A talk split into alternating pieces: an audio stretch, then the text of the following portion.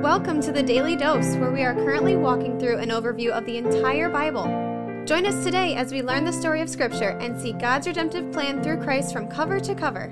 Let's listen to Matt Reisetter, Director of Christian Crusaders and the Cedar Falls Bible Conference. Today we're going to be in Matthew chapter 20, verses 17 through 28, right on the heels of Jesus' teaching of the laborers in the vineyard. Go back and check that out from yesterday. Really great parable. Let's pick it up in verse 17. And as Jesus was going up to Jerusalem, he took the twelve disciples aside, and on the way he said to them, See, we are going up to Jerusalem, and the Son of Man will be delivered over to the chief priests and the scribes, and they will condemn him to death, and deliver him over to the Gentiles to be mocked and flogged and crucified, and he will be raised on the third day. So, this is the third prediction that Jesus makes in the book of Matthew of his death and resurrection. And this one gives us quite a few specific details. One, it's going to happen in Jerusalem. Two, the chief priests and the scribes, that is, the Jewish leaders, are going to have Jesus delivered over to them, which he was by Judas's betrayal. They're going to condemn him to death, and then they're going to hand him over to the Gentiles who are going to mock and flog and crucify him. Indeed, that is exactly what happened. The the Romans, i.e., Gentiles, people who are not Jewish, took care of the Jewish leaders' dirty work, and finally, on the third day, he would be raised. As I said last time, we saw one of Jesus' predictions. I wonder if anybody who heard this started to connect the dots while these events were unfolding before they came to full fruition. There's no record of that in Scripture, but I got to believe somebody who saw these things start to unfold and heard him say this at this time started to go, man, this sounds really familiar. In fact, I think he might get crucified crucified, and I think he might rise again because that's what he said. Again, that's just kind of conjecture and speculation. We don't know because it's not recorded in Scripture, but maybe someday we'll be able to find out if anyone or any ones were connecting the dots before this whole plan was finalized. Verse 20. Verse 20. Then the mother of the sons of Zebedee came up to Jesus with her sons, and kneeling before him, she asked him for something. So this is Salome. She's one of the women who are at the tomb with Mary after Jesus is crucified. She and her husband Zebedee have these two sons, James and John, who who were disciples of Jesus. And Jesus says to her, So what do you want? She said to him, Say that these two sons of mine are to sit, one at your right hand and one at your left in your kingdom. So she's lobbying for her two boys to have a high, prominent position in Jesus' coming kingdom. Sounds like she's expecting it to be an earthly kingdom, which again highlights the fact that even his disciples, the people who trust him and love him, don't fully understand what's happening yet, that this is going to be an eternal kingdom, a spiritual kingdom primarily. Jesus said to her, You do not know what you're asking. Are you able to drink the cup that I am to drink? He's referring to his persecution, his death, his resurrection, what he just predicted happening. They said to him, We are able. This indicates that the two sons, James and John, were there when their mother was lobbying Jesus. Jesus said to them, You will drink my cup, but to sit at my right hand and my left hand is not mine to grant, but it is for those for whom it has been prepared by my Father. In other words, boys, I can't help you out. My Father, God, has determined who's sitting where, who has what role in the kingdom. I have no say over that, and so I can't help you out. He did, however, promise them that they would drink the cup of suffering that Jesus is about to drink. They're not going to drink the whole thing, or it's not going to be the same. But James, we read in Acts chapter 12, verse 2, was the first apostle to be martyred. He was killed with a sword by King Herod. His brother John was exiled to the island of Patmos. That's where he saw the vision that was the substance of the book of Revelation, which he wrote. So they will drink some of of the cup of suffering and persecution and martyrdom that Jesus himself is about to drink. But that's not going to earn them any special place next to Jesus in the kingdom. And when the ten heard it, they were indignant at the two brothers. So the other disciples were there as well. There's 12 disciples. Two of them are the sons of Salome and Zebedee. They are being promoted by their mom to have these powerful positions. And the other disciples are watching this and they're getting mad. And they might be mad because she would have the gall or they would have the gall to think that they should be in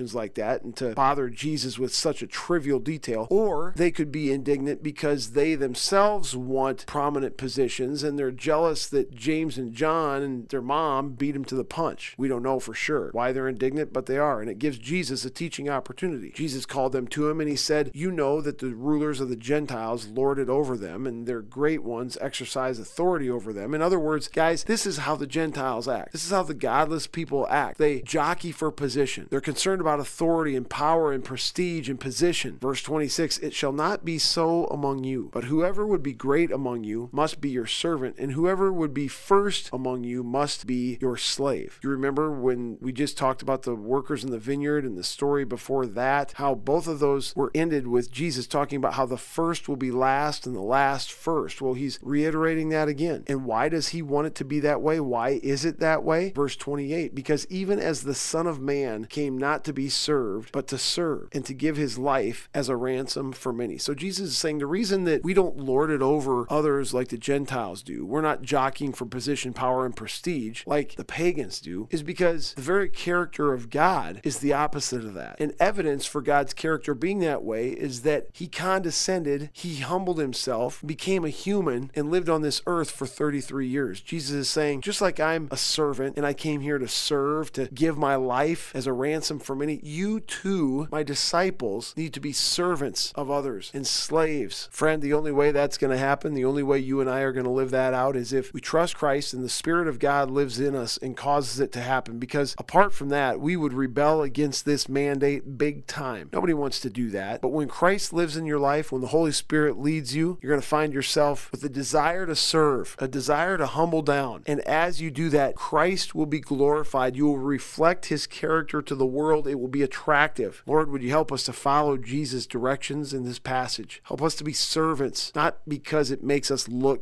good in a worldly sense, but because it reflects Christ to the world. And Lord, as we do this, would you use our example, our lives to draw others to you? We pray it in Jesus' name. Amen. The Daily Dose is a podcast of Christian Crusaders radio and internet ministry. Please subscribe to this podcast, leave a five star rating, and prayerfully consider financially supporting our ministry at ChristianCrusaders.org, where you can also find our weekly 30 minute radio broadcast, which airs on stations around the world, and where you can listen to our Conversations podcast featuring inspiring interviews with interesting Christians.